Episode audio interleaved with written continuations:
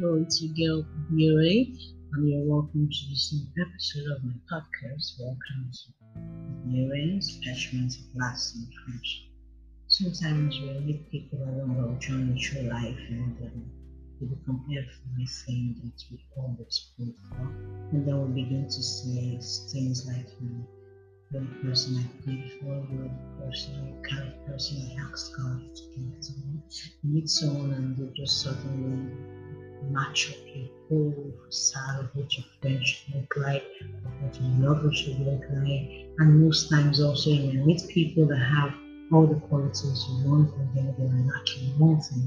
I mean, most times in living life, I have come to understand that you meet people in your journey through life, and they happen to become family, they happen to take up a whole space in your heart, and then you guys move along well. But certain times, friendships break. Certain times, you guys fall out of friendship, your communication breaks, especially when one person moves away and all that. But it only takes commitment, intentionality to keep your friendship alive. I remember when I was leaving home, I just started a beautiful friendship with my friend, and she was like the best friend that I never got to have, and I began to feel maybe this should be my best friend and all that. When I was leaving home, I had a sort of a feeling that when I am leaving home, I'm leaving from her. I had a hurt in my heart that how will our friendship survive, because we become so used to each other that we see every day, we talk about virtually almost everything. She knows a lot about me, a lot of people. And then when things like that began to happen, I began to ask myself, if it was right for me to go, maybe I should stay back, maybe I should just do what I have to do, maybe I shouldn't leave, because I have come to understand that for friendships to go, most times you need the distance. You need to be able to strategize, you need to be able to reevaluate, so that when you guys happen to be back in the same space again, you know that this is what I hoped the friendship would be, this is how it should go.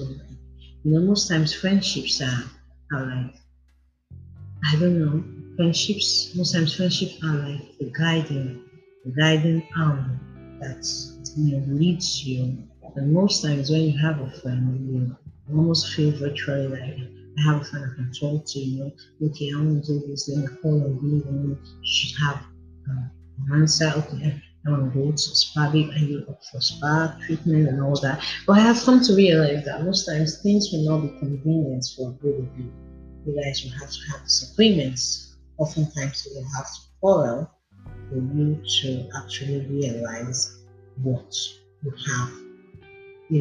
Sometimes I won't tell you that I and my friend, we don't have misunderstandings, we don't quarrel, and most times we will quarrel so much that I'm not just gonna bring this up again to you, and I'll be like, fine, and then just let me be for now.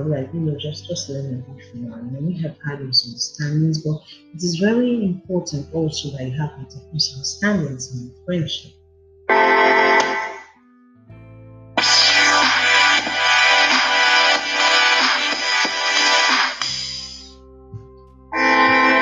Because when you have misunderstandings in your friendships, it gives you guys room to be able to reevaluate the things you're doing wrong that your friend does not like, and the things that she's doing wrong that you don't like. And at the end of the day, you find out that your friendship comes back together. So when your friendship comes back together, everything becomes smooth again.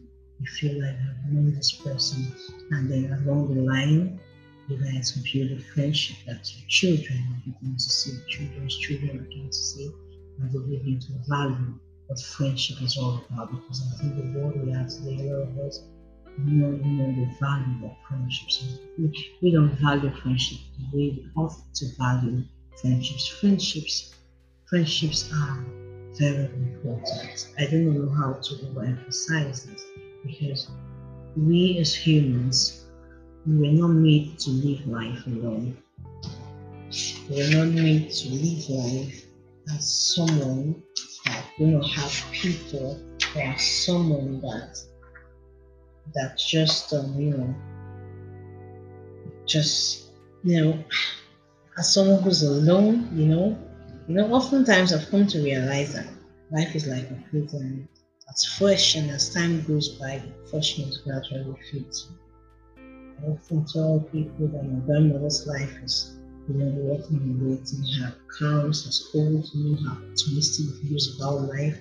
She often taught me a lot I needed to know about friendship. She told me that you as a friend have to always look out for your friends.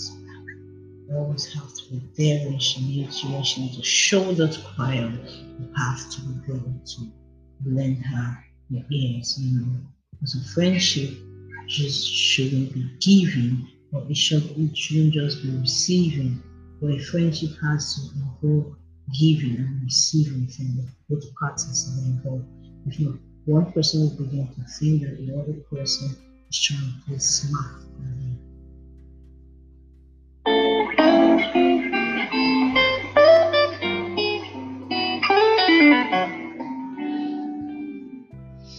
Alright, so for today, this is where we're going to draw the curtains. I hope we talk soon, Irene.